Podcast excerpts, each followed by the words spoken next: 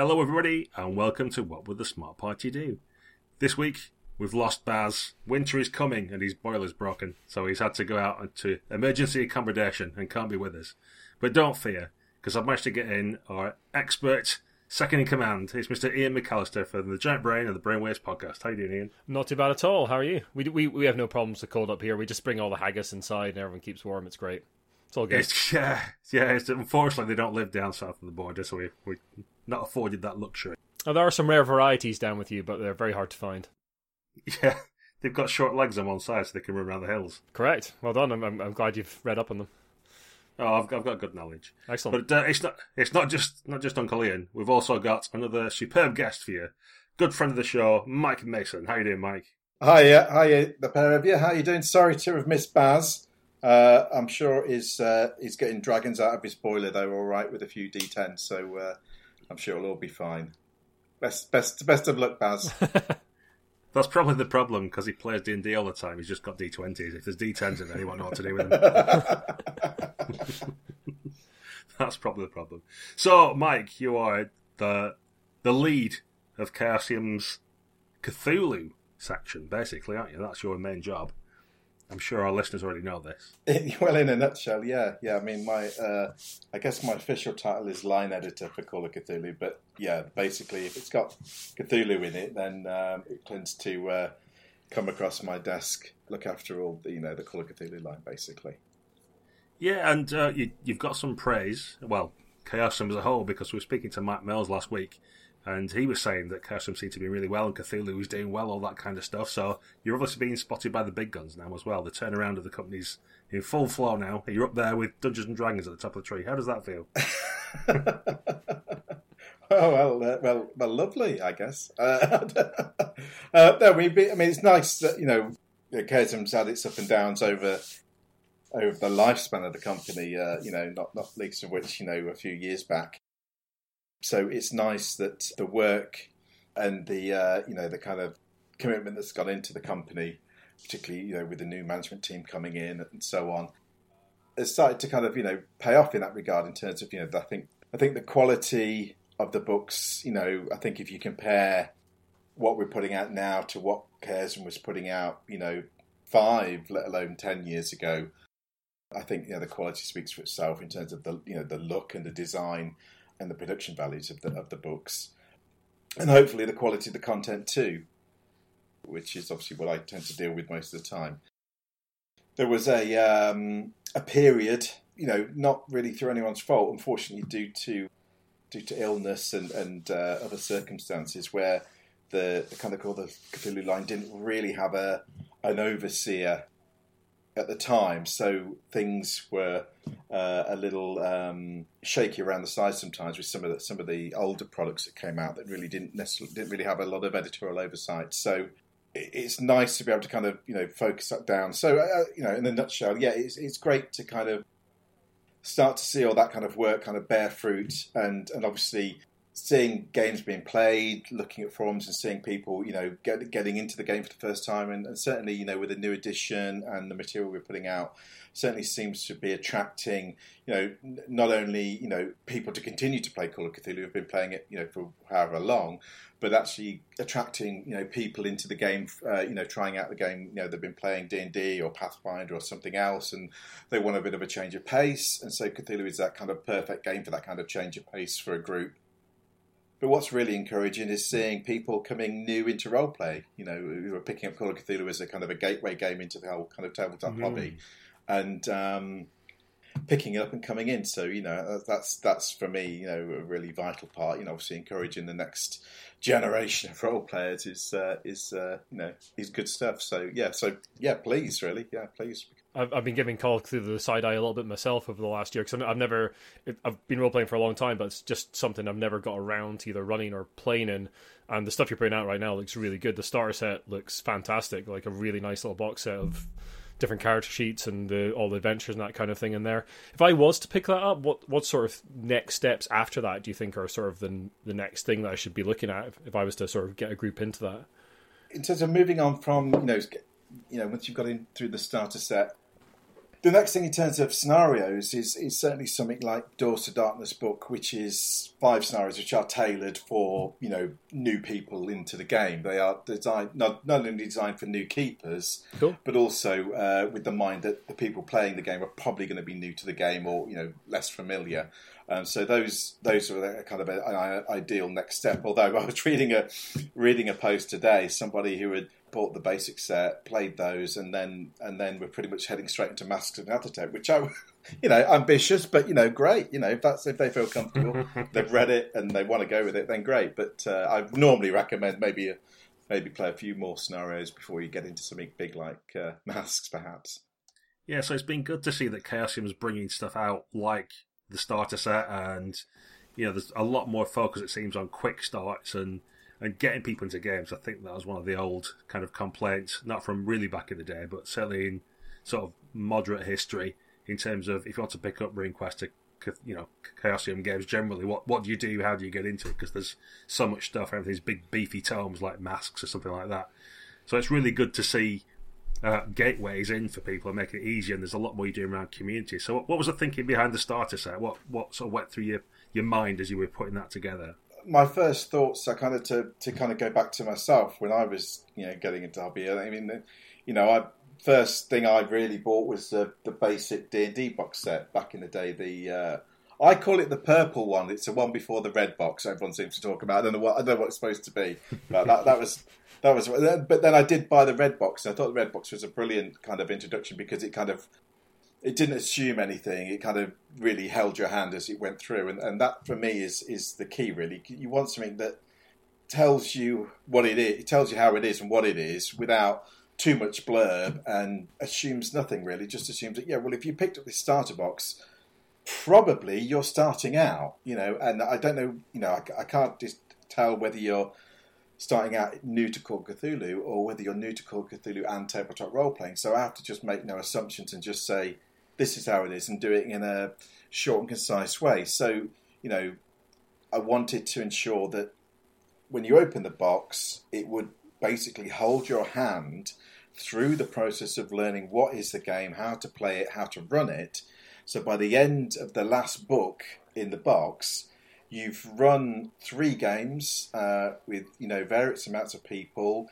You've got a, a, a you know, handle on the core rules. You've got a handle on how to role play and what Call of Cthulhu is. And so, if by the end of that, my, my mission was that you know you've either enjoyed it, great stuff, well done. You know, here's here's the next steps. You know, now now you're ready to go and buy the the big rule book and get some more adventures and carry on playing, or you give it a go. It isn't for you. Well, great. Well, you give it a try. Fine, but hopefully by the end of it, if you've got that far, then you know you you found a game that you you and your friends uh, can get on with. So that was the kind of the the basic kind of thoughts I had, and what I wanted to do was I didn't want to reinvent the wheel. I wanted to kind of use Call of Cthulhu has got a very rich past in terms of the the product and the the scenarios that have been put out for for this for the game over the you know 35 plus years. So looking at some of the what I considered, you know, among among the Call of Cthulhu community as, as some of the real kind of classic, really good examples of intro scenarios, and pull them together. And so, you know, taking things like Paper Chase, uh, Edge of Darkness, and uh, Dead Man's Stump, which have all at various times featured in the Call of Cthulhu rulebook over its various sort of iterations down the years, was to pull them all back together. Uh, they, we'd not released them for seventh edition, so they all do a kind of a bit of a refresh and an update. Doing that, uh, so it would, you know, so that we knew they were tried and tested. I guess is what I'm saying. They were tried and tested scenarios that worked really well. So putting them in the box seemed like a no-brainer. It also meant that people who wanted to get, you know, updated versions of them could, could you know, had a, a fairly low price point, a way of easy way of doing that as well if they wanted to and then mixing that up a slightly uh, revamped version of Alone Against the Flames, which is the, the solo introductory scenario that basically teaches you how to play the game as you play through a solo choose your own adventure. Putting that in as the first thing you do, because to me, I mean, you get you get you, you're all excited. You've never done this kind of thing before. You get home with the box set, and you open the first book, and and you then got to read like forty pages before you do anything it struck me. Well, we don't need to do that. We can literally say, "Hey, this is a box set. This is you know here's here's here's a page on you know what is role playing, what is Call of Cthulhu," and then say, "Right, pick up some dice, go to you know go to entry one on the next page and start this adventure." And if by the end of that you don't like it, then you don't need to read any more. You know, put the box away, give it away to a friend. But if you enjoyed yourself, then clearly this is something you for you to carry on with. So it, for me, it, it seemed like a very kind of easy and um, uh, useful way to kind of just get people into the game straight away. You know, with, so, so, the first night you've got the box, you've, you've played a game.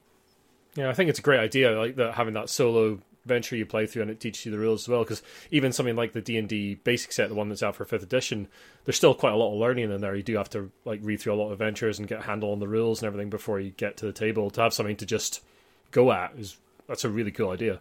Really like that.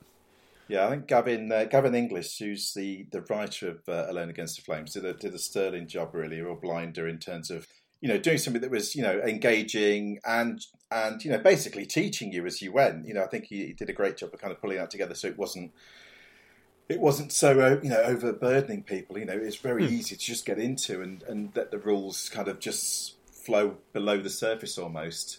Cool. The other, the other, the other, the other discussion we had about the box set was whether to include dice, and because uh, obviously you know that's an added cost, and we've got to make sure the dice fit in the box and and all the uh, all the extra things. But um, uh, to me, it was like, well, you, are really excited. You got this. You take it home, and it's so start playing this solo adventure. Pick up a D10. It's like, what's a D10? And and like, there's nothing in the box. It's like, if there's a way to put people off ever playing this game again it would be to yeah. not put dice in the box. So you know, we had that we had that discussion. Said no, put dice in the box because it's you know people will want to do it straight away. They don't want to then go, oh no, where do I get dice from? I have to order them. Wait for two days from turn up. Find the gaming store. No, put the dice in the box. Make life people make life easy. Definitely. With the rest of the ethos you're doing, you don't want to turn to page one. Right now, go back down. yeah, exactly. and buy these other things. Yes that you didn't know existed until a minute ago. Yeah, it's fair enough. And I think for the old school gamers as well, having dice in the box is just like nostalgia in the tin, basically. it's that sure. kind of like that's what we remember from the old days. So that, that's pretty good.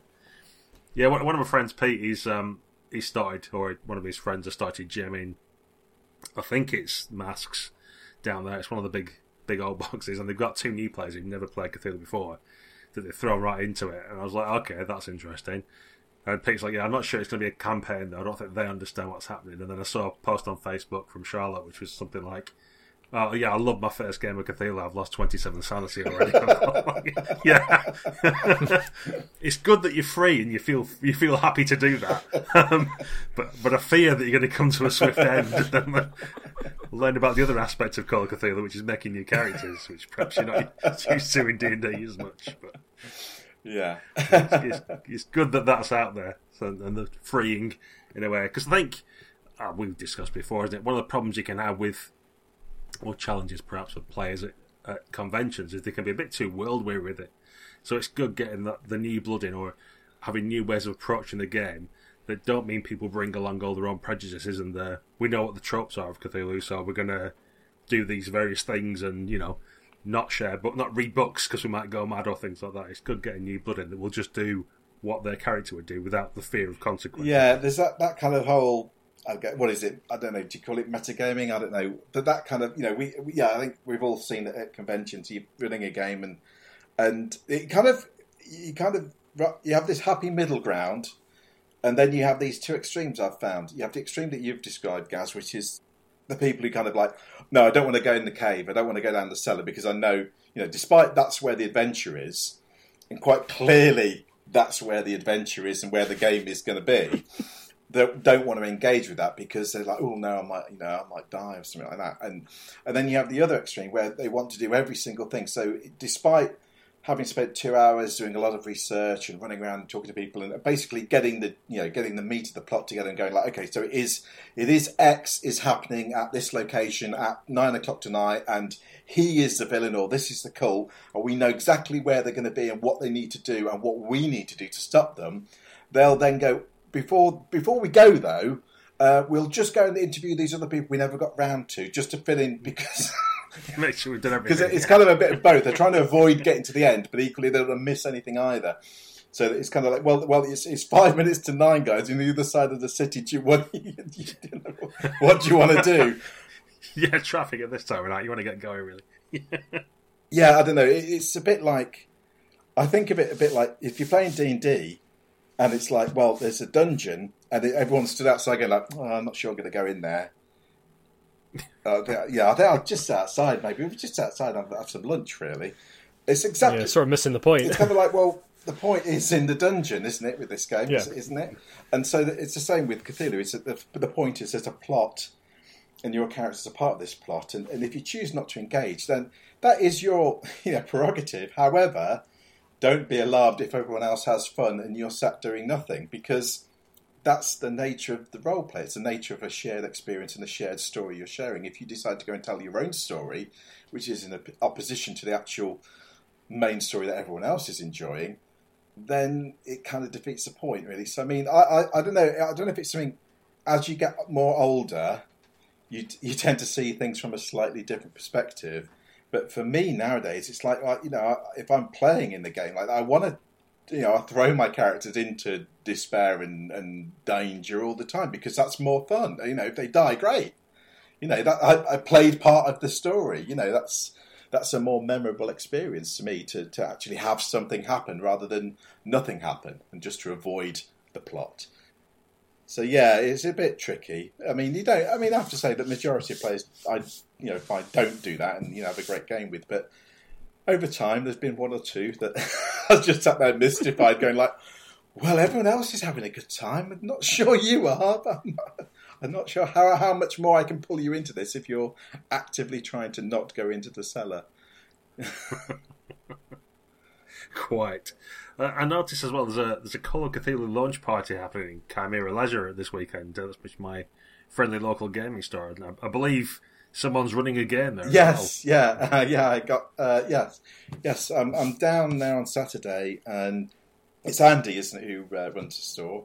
That's right. Yeah, That's and, right, and yeah. Me, and Andy had a good chat, and uh, what with the, the you know the starter box coming out, we kind of said, well, it'd be cool to kind of have a little bit of a Cthulhu Day to kind of just celebrate the launch of that and just you know uh, generate a bit of interest with the store and in the product and so on. So yeah, I'm, I'm popping down. I, I'm running a game for I think five people.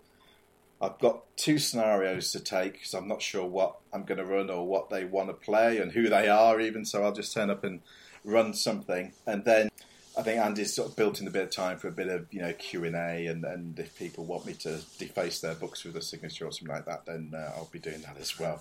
But uh, yeah, so it's just really you know cool to kind of hang out in. It's Nottingham's only real kind of, as you might call, old school gaming store. I guess you know that's like that's a gaming, right, yeah. actually like a proper gaming store. So it's nice to support you know support the bricks and mortar stores in that way. So uh, so I'm looking forward to it. it should be good. Yeah, and if uh, well, this won't be out before then, will it? Or will it? oh, I, I, I, wouldn't say no. That's that's a challenge now. I, I, reckon I can do it. We need to record an alternate ending just, just in case. So how was it, mate? yeah, no, you should have fun down there. It's, uh, Andy's really doing a great job at promoting role playing generally, and, and that's always been his passion. So it's good to see that with the improvement of role playing generally, like worldwide, and how it's all taking off, he can embrace that because when he first started the story, it was more about uh, comics and card games and stuff like that because that was what was selling basically. But um, he does a thing called Twisted Narrative, and I've been you know following on Facebook, and I think he posted it's something like Game Forty Two or something he's up to this year. So probably like the first week of February. And, and he's already hitting a rate of about eight games That's a fantastic. week. Wow! That's I, I, did actually pop in this last Saturday because um, one of the local kind of role play groups that's uh, a chap chap called Matt Broughton's in it, who who I know who've uh, run games with in the past. Was had organised a kind of Call of Cthulhu charity event for Mind, and um, so they were running uh, various games, and uh, they had a kind of a charity raffle. So I, I popped in and, and, dropped off some prizes for them, and uh, it looked great. I mean, you know, it was great to walk in and see a store with lots of, you know, and it was basically there was no card games going on it was just all role play on a Saturday in a gaming store. It's like I've gone back twenty years. It's brilliant. It's like, but but it's great. But it does seem more and more that you know there was that kind of period. I don't know, five ten years ago where you'd walk into a gaming store and it would pretty much be on a Saturday card tournament, and I'm sure that still takes place. Cool, but it's nice to also see that tabletop games are sharing that space now as well. Yeah, definitely. So, talking of game stores and things you might sell, though, we've already touched upon the, the starter set. What else is new with Chaosium right now? What else have you got in the pipeline? Well, I mean, talk about the Cthulhu stuff. I mean, obviously, um, I, I, know of interest to you guys is things like Pendragon, which is obviously coming in to the uh, back back into the Chaosium fold. Yeah, to myself to myself as well. I'm sort of partway through the Great Pendragon campaign at the moment. Oh, awesome! Uh, so yeah, we've got um, Dave Larkins, who's a, a, a, great writer and also a, a fantastic editor, who's going to be kind of heading that line up, uh, you know, with Pendra- uh, with Pendragon. Uh, to be honest, I'm not sure. I, I mean, this, uh, that's probably as much as I know at this point in time because. Um, oh come on, mate! so I mean, obviously, it wasn't that long ago since uh, a new edition of the game came out. You know, I was looking through it actually the other day, thinking this is actually one of the best versions of Pendragon I've seen in terms of just clarity and conciseness and, and you know the way the the rules are presented. I thought it was great. So I'm not sure it, you know what's in David's mind in terms of whether there's going to be a change to that going forward. I mean, I'm sure down the line he'll be looking to do a, a new version, but I, I, don't know how long and far away that is. Probably some years. But I know he's got a lot of ideas and plans for the line. But I just can't say what they are at the moment. But um, but you should get David on. I mean, he'll, he'll I'm sure he'll tell you for, rather than me rambling, he'll just tell you what he's what he's what he wants to do. So uh, should definitely line that one up because uh, that would be good. So yeah, Pendragon. Obviously, I think we've just seen some photos that came out of uh, some of the uh, print proofs and copies of the of RuneQuest with the the RuneQuest slipcase. So you've got the rule book and as well as the keeper screen and scenario pack and things like that that's now, I think, heading into warehouses. You know, we've had the the rule book out for a little while, but this is all the supplementary kind of you know gubbins, you know, core kind of material to to really get you started. So that's coming out soon, and that's obviously followed by a a big tail of uh, of other you know RuneQuest product coming out that Jason uh, is you know masterminding. We've got board games. We've I think the Miskatonic University kind of card straight board game. Mm. I think hitting warehouses as we speak, and obviously that's going out to the Kickstarter backers who back that particular game first, and, and then heading into distribution in the next couple of months, I imagine. And that that's really cool. And we got another another game following that up, and and then kind of brings me around to Call of Cthulhu and things we've got. I mean, we've we've just recently released the cover image of Secrets of Berlin, which is mm. the kind of mm. Weimar 1920s era Berlin, which is you know specifically a kind of a a setting book for the city of Berlin rather than you know the entirety of Germany, and so we've got a lot of kind of detail on the city itself, what was happening in the 1920s, the kind of political and occult societies, as well as the kind of cabaret culture, which you know obviously defines Berlin at that period quite you know, in the public perception. We've got a lot of that, and obviously on top of that, or, or you know festering underneath it. Rather, you've got like the, a lot of mythos content with scenario seeds and uh, three quite large scenarios that kind of feature different aspects of the kind of Berlin of the of the twenties. Uh, whether it's uh, kind of cabaret culture to filmmaking and, and, so on. And they're all pretty, you know, t- well, the first one's pretty grim and dark, the others aren't far behind. And uh, they're, they're, they're really cool. They're really, they, they kind of go out of their way to be a little bit off the wall, given the nature of Berlin being a quite off the wall place in the, in that period. Uh, the kind of scenarios echo that kind of the, the milieu of, of, of the setting. I mean, Loic Moses, oh, I probably butchered his name. Apologies if I have. Loic. Loic. Yeah, so that that cover. Oh, I, I'm buying the book regardless. you know, like, yeah, I was very pleased. Even if it was empty, but very pleased with how that came out. Yeah, I kind of, uh, kind of I'd, I'd kind of written up some kind of loose notes about, oh, something like this. And Dave Larkins had, had sort of said, oh, yeah, this sort of thing would be cool. And oh, yeah, that sounds really good. Let's write that up. And, and, uh, I sent that over to uh, to Loic, and uh, and then he kind of did the did the blinder. Really, it's amazing. It was uh, great. Just looking at it right now, that's a very nice cover. I think somebody moaned there was too many tentacles. I said, "Well, it's a Call of Cthulhu book. It hasn't got tentacles." people, people are just thinking it's a book on the 1920s. It needs to, it's a game book, so it's got a bit of tentacle action going yeah, on. But, kind of a given there, really. you need to take his Call of Cthulhu card off him. That person's not allowed to play Yeah, so really pleased with that, and that's currently in layout at the moment. Where are we now? Beginning of February. So we'll hopefully have the PDF out, you know, sometime early-ish mid-March, uh, all being well. And then you know the print to follow it, you know, about three months later. What else have we got? We've got about to well, about to be sent to print is Shadows over Stillwater, which is the Call of Cthulhu Wild West Down Darker Trails. It's a three-part campaign plus an additional kind of scenario which can be played as part of the campaign or stand on its own. And uh, also comes with a, a mining sort of setting, which is kind of fully detailed kind of mining town in the west. Various kind of mythos kind of uh, options you can uh, plug into it as you wish. That's that's really cool. That's lots. Uh, it's very kind of whilst it's kind of written for straight Call of Cthulhu, uh, it kind of works for pulp as well. Pulp Cthulhu with various kind of optional kind of pulp elements in there. I'm currently working on Harlem Unbound, the second edition. Chris Spivey, obviously the author, Harlem Unbound, first edition, which won a won a few awards last year. And the award winning. Yeah, and uh, Chris has kind of worked hard on revising the text and updating the text and adding to it, expanding it somewhat for a second edition, which is kind of uh, going to be released through Chaosium. Um, and um, I'm just in the process of kind of editing and, and working on the text that uh, Chris has supplied the other project I'm currently kind of working side by side on, um, well, when I finish Harlem, I'll get back into it properly, is is the um, update and revision of Cthulhu by Gaslight, which is the Victorian era Call of Cthulhu. So it's predominantly kind of centered on kind of England, but I want to kind of try and broaden it a little bit so it's not. So we, you know, we maybe you know, see Europe, and obviously with Down Darker Trails being a, an American West of the same period, it, I kind of want to. I'm not sure I could do it in one book, but I can see down the line there being a kind of like an East Coast version of Gaslight Straight Down Darker Trails. So you've got the kind of the East Coast sort of thing going on. So you've got this for that period of play. You, are, you aren't just kind of focused on London necessarily. You know, you can actually travel across and end up in a, a Wild West story if you want, just like real people did in in the time period. So Gaslight is kind of on the cards at the moment. Um, and then when I get a chance are working on the the new edition of Dreamlands, but that's that'll be later this year.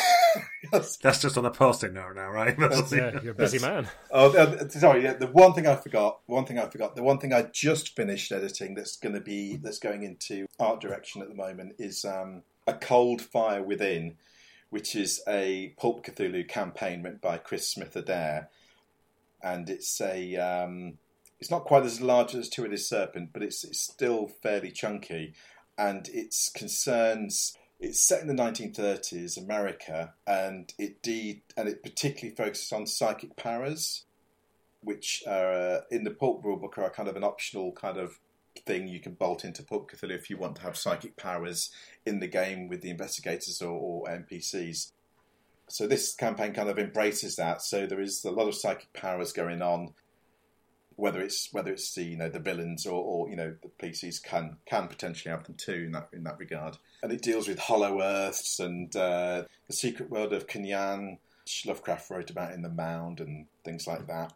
And so you kind of are you know thrust into a thrust into an expedition into the into the, the middle of the earth and there's time travel involved and monsters and mastodons and all sorts of craziness so that's that's that's a lot of fun and we're just, as I say, starting to do the art for that now. So I'm looking forward to seeing that come through. So because pulp art, you can kind of pull out the stops a little bit and into a little bit more manic and crazy in terms of the uh, what's depicted. So uh, it's less, less, people looking studious over books and more kind of hacking at dragons or mastodons or whatever it may be. So. Yeah. Sold basically on that one.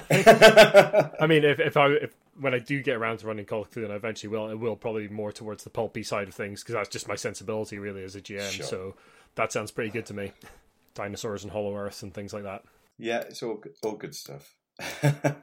so I'm just thinking about um, writing and stuff like that because you've got the Miskatonic repository thing going on as well, haven't you? Yeah. where people can produce their own work. So how, how, does how does that work exactly? And what do you? Obviously, you must get a lot of text across your desk anyway, and proposals for different ideas and things like that. So how do you work out what's going to be useful as a core product and what might be something that you say to someone? Do you know what? You go crazy on this and release it via under your own steam to a certain extent, or what you know, or is it just whatever takes your fancy at the time, or is it your, your, your bad month that you've got, or what happens with that? It's a, it's a really good question actually because the Miskatonic University, in case you know people are not sure what it is, it's basically part. It's basically a a sub store of the Chaosium page on DriveThruRPG.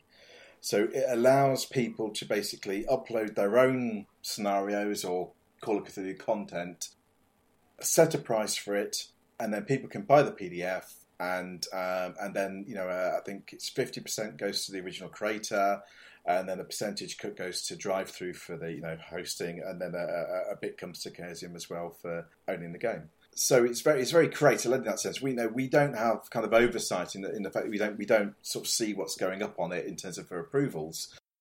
We just have the you know there's a few guidelines that you, you get from you can download from the site. We provide a lot of artwork packs on there for people to kind of fancify their their products up with and use uh, for no charge. And it's very much a kind of you know a community community market in that sense. But in terms of you know what choosing what gets made into a, a published book as opposed to what might come out on the Miskatonic repository. Basically, obviously, when I'm deciding on a book for the main line, there's obviously some considerations you know you have to make, and it would be, be the same for any RPG publisher to some degree. Um, in the fact that you know how does where does it fit in the line? You know, does it have a place? Does it have an audience? are we able to sell this book and not make a loss on it basically you know so that you know there are the kind of you know the very hardcore kind of you know fundamentals that any other considerations there be? Where does this fit in Chaosium and is, is, it, is, it, is it a strong part of the line or is it actually something that's a bit more fringe? So that's that's kind of the core consideration. So if somebody had say has written a uh, I'm trying to think now some uh, Civil War England scenario, for instance, which um, sounds, you know, great period of history if you're into that kind of thing, but not exactly mainstream in terms of our core market, which is 1920s, 30s period era Call of Cthulhu. So it sits outside of that mainstream, and so we need to, to have a fairly strong kind of proposition that that we feel it would make it break even and, and, and or turn a profit in terms of putting it as a main book and it may be quite a small scenario. It may only be you know ten thousand words, which you know we could put out a very slim volume, but those historically kind of get lost on gaming store shelves and things like that, and you know don't don't quite have the same kind of promotion and marketability, marketability as, as you know some of the you know more standard sized RPG books. So those that that kind of thing, we would probably say, well, let's we'd suggest, we'd recommend to the author concerned that that, that you know might be a good fit for the repository because it then um, you know it, it, then is out there, people can play it, and the author can get some feedback and see how it does. Obviously, it also allows us to kind of market test it to some degree, and if we suddenly find that actually everyone everyone in the world now wants to play Civil War, England, Call of Cthulhu scenarios, we think, well, that sounds good. I mean, maybe we should talk to the author concerned and say, hey, maybe we could um, write some more put some more stuff together, actually make it into a more uh, attractive kind of proposition as an actual book, and and then take it that way. So it's a, in a sense it allows you know things that are a little bit fringe or a little bit odd to go on there. It allows you know the other and the other consideration is obviously who you know who's written it in that sense. Is it, is it is it someone is it someone's first attempt at the, at the Call of Cthulhu scenario? And you know, and to be fair, not everyone could write a completely cracking first scenario the first time they try one. Uh, it normally takes a bit of experience and, and having done it a few times, just like writing fiction, to, to get one. Occasionally, there are people that will write the first thing they write is gold and it's all wonderful, but in the main, all, all the rest of us unlucky souls all have to kind of work at it. So again, the Miskatonic repository is a great place to kind of put, you know, your first kind of first attempts at scenarios, get feedback, refine them, and develop your writing and experience. Uh, so you, you know, your scenario gets played a lot, gets talked about a lot, your name gets mentioned, and you know, people like myself, line editors, take notice and say, "Well, that that scenario's doing really well. I should have a look at it and look at it myself." And think, "Oh, I can see that. Oh, yeah, and they've written something else now. Maybe we should have a chat to them about if they want to write something specifically for us now." So again, it's a, it's a good way of, of trying out you know, trying things out and uh, just getting your work out there to that in that in that degree. There's never one easy answer. It's a bit all these kind of things all kind of factor in if it, if that makes sense. Yeah, sure. So I suppose one of the things uh, probably worth mentioning is um, Greg Stafford was a big part of Chaosium, obviously, and sadly he passed last year. But there still seems to be a lot of stuff gone about him, or things he said, or people doing dedications to him and that kind of thing. Uh, how how's that kind of transition affected Chaosium? Obviously losing him, but then also the outpouring from fans and and the other work that surrounds his lifetime's work, if you know what I mean. Sure. Uh, I mean, obviously, Greg's effect on the company is is is not only historic, it was also present and continues uh, in terms of you know Greg's kind of ethos and, and the way he went about things in terms of you know when he when he when he was directly running the company to to when he was you know uh, you know the chairman of the board and, and kind of you know directing the company, but you know, from a remove, effectively not really involved in the day to day, but obviously still still very much part of the company and and, and an influence upon it. So obviously that it was uh, it was a, a, shock to us all, uh, you know, with his passing. Um, and what's been fantastic is not only you know at the time, but as you say, that continues now is that Greg's legacy is still being kept alive. That that, that you know that people recognise his contribution to you know to gaming as well as all the other things he did. But obviously, which, which were at the gaming side, that that he you know he had a, a major contribution to the hobby that we all play. Um, and whether you played any of his games or not, that influence can be felt across many other games as well. That you know came to either imitate or draw inspiration from, or, or, or whatever it may be, whether from its Greg's own work or from the man himself. You know, you you you, talk, you know you see John Wick will will post things all the time about you know where I, I was talking to some young indie game designers telling me about this fantastic system, and then you know I just reminded him. Well, I told him that he didn't know that. Well, Greg Stafford had done that twenty years ago, and you know, so it's it's it's um, it's all there. I think for me, one of the things that kind of I think that stays with me in terms of how Greg's approach to work uh, I, because I think I think you know it stays with me because it's very it's always been kind of partly my kind of ideology too. But it was great to kind of have it reinforced by Greg and to kind of see it working in practice. Was that his kind of his understanding and his appreciation for the the role of the creator in what we do, because um, without the creator in what we do. We there is nothing that we do do in that sense. If, if, no one is writing, no one is drawing, no one is playing, then there isn't a games hobby and there isn't a games industry. So Greg held artists and writers particularly in, in very high regard, and and one of the things he was very clear about when um, he came you know back into the company with a much more hands-on role a few years back was to really, you know, say, you know, we really need to stop what was what had been happening in some of the years previous, where you know there were writers who hadn't really been paid or artists who had not been paid and things like that, which is just unacceptable in any line of work. And so, you know, he was very clear about, you know, ensuring that you know we were. Um, you know, we were we were backtracking, and you know, even despite none of the people that worked for Chaosium then or now having anything to do with the, the previous kind of administration in that sense. We wanted to go back and fix any kind of problems or mistakes or, or whatever, however you want to term it, that had happened because we wanted to, we wanted to kind of wipe, wipe the slate clean and, and say this isn't what Chaosium about because that's isn't what Chaosium was and it shouldn't have been and we want to make sure it isn't again. So things like that, ensuring that people get proper credit. I mean, I, I know there are other RPG companies that do this, but certainly it's not. I don't see it in every book.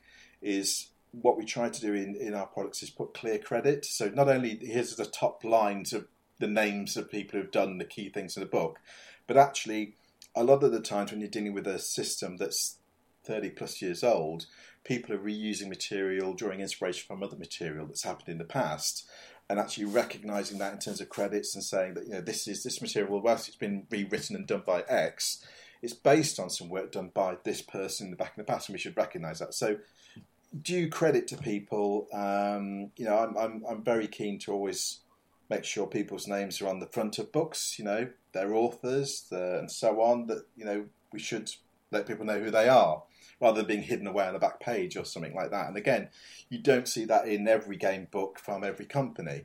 Uh, I think it's important, and that that's Greg's le- legacy still living on. Is the fact that you know people get credit for where, where credit is due in that sense. So I mean, there's under one different things you could say, but they're the things that kind of I notice every day, if you see what I mean, in terms of how how Greg kind of uh, Yeah. influences the work that we do now. Yeah, I thought it was really touching as well to see from his family that the, the message that came out after is that the way of remembering was Yeah. to go out and play a game.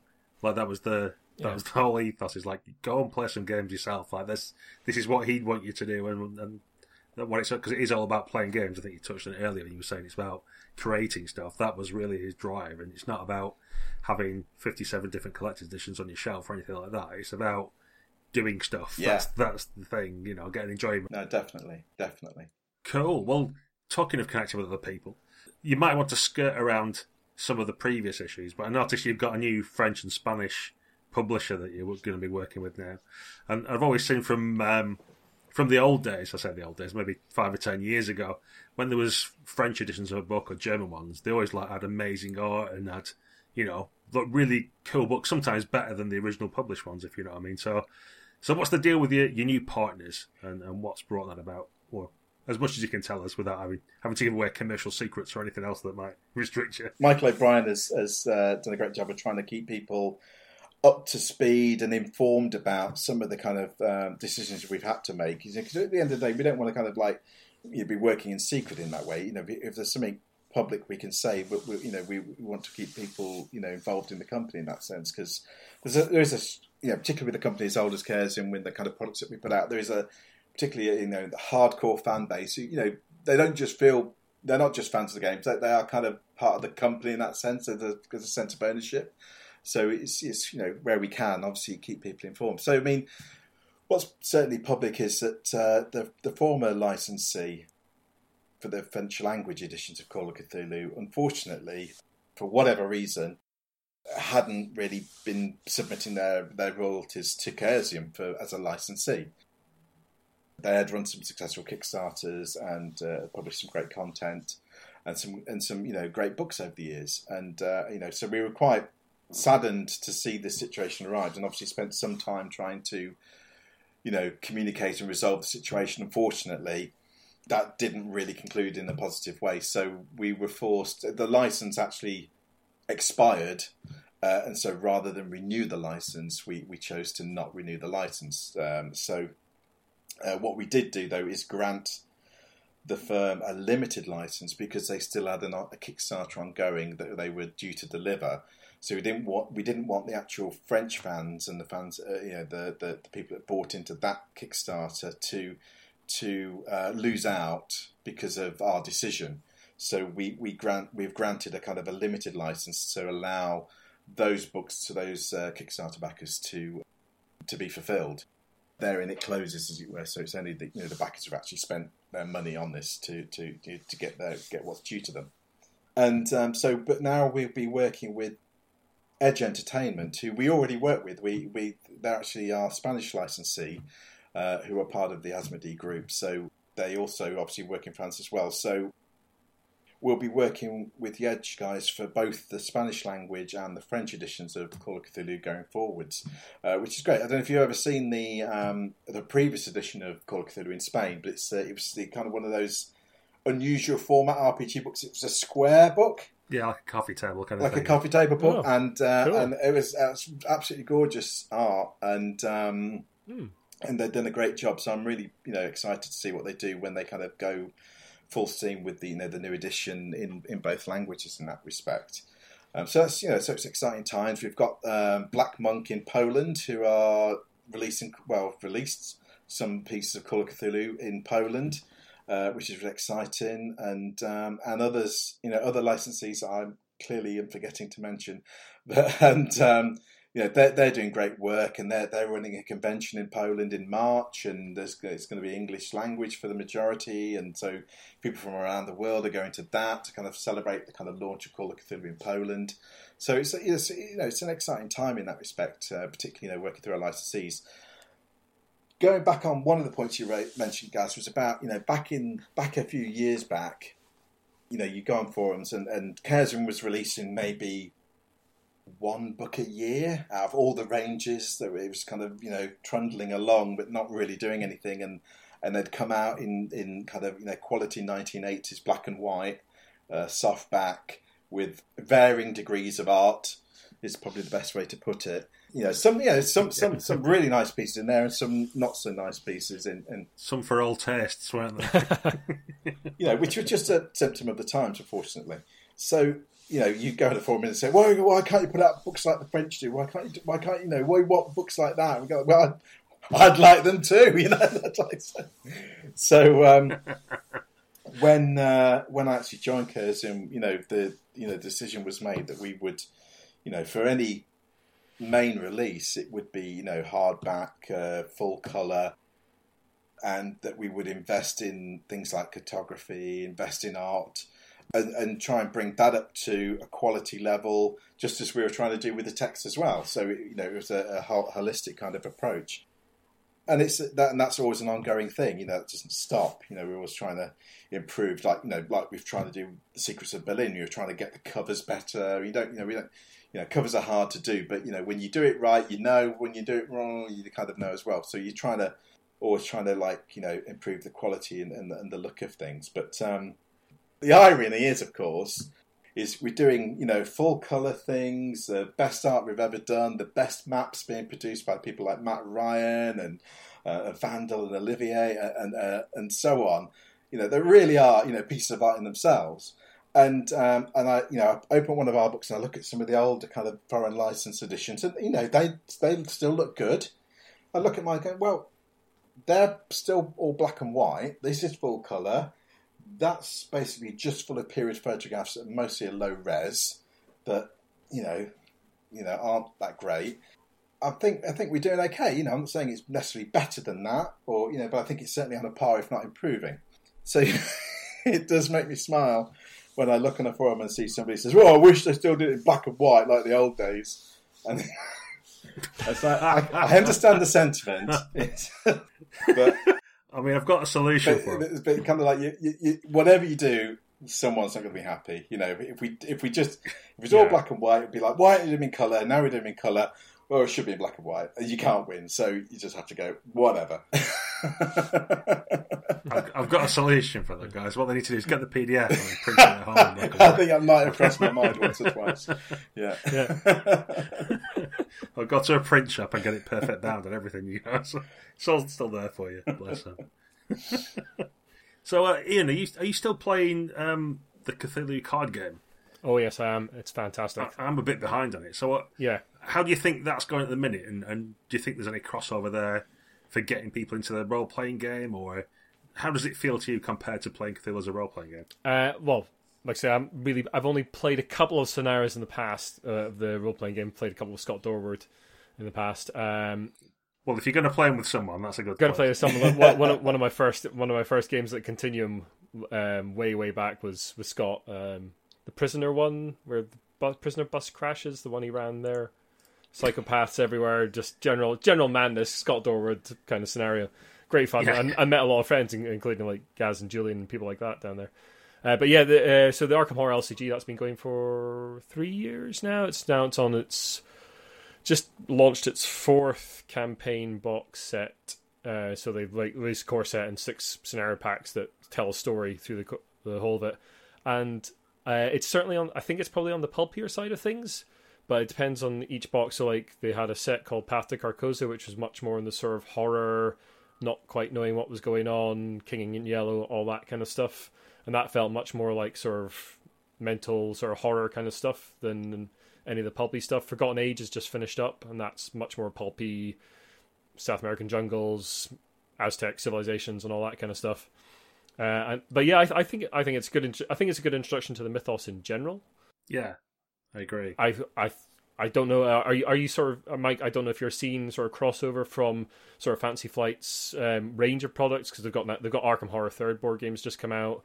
Uh, obviously, the Arkham Horror card game's still going on. They've got Eldritch Horror. They've, they've they're really they're, they're really putting out a lot of product that's mythos related. I don't know if you're seeing any crossover into. Yeah, I'm saying a little bit. I mean, I've been playing the uh, the Arkham Horror card game for for for a while now. I've been playing an ongoing campaign with um, John French, who, who you may have heard of from some Call of Cthulhu scenarios and Black Library books. so we've been playing through as a campaign uh, through all the all the various settings of the uh, the card sets. Currently, we're kind of mm, just over halfway through the Carcosa one. And um, Cool. yeah, as an aside, I, I find the game brilliant. I really enjoy the game. I think it's it's probably for me one of the closest kind of emulations of the tabletop role playing game that in terms of in terms of for Yeah. a, what you might call a, a card slash board game there is because um, I think there's some very interesting clever mechanics that are designed around the kind of style of scenario you're playing you know the ones where uh, there's a scenario where you're on a train and you're you know going along the carriages and, and again the, the there's the, the werewolf one where you've got to do various things and and Yeah. they they do a very good job of trying to emulate that kind of tabletop experience to some degree obviously it's never quite the same because it's much more structured and rigid in the approach but Yeah. it's got to be because that's the nature of the game um, so I, I think I think that uh, they're really great and I, I'm certainly seeing I certainly see on a few forums every now and again somebody who is been playing those or been playing the Arkham Horror board game who are saying, yeah, well, we, we're going to try Call of Cthulhu tonight, or you know, and the, and the set, you know,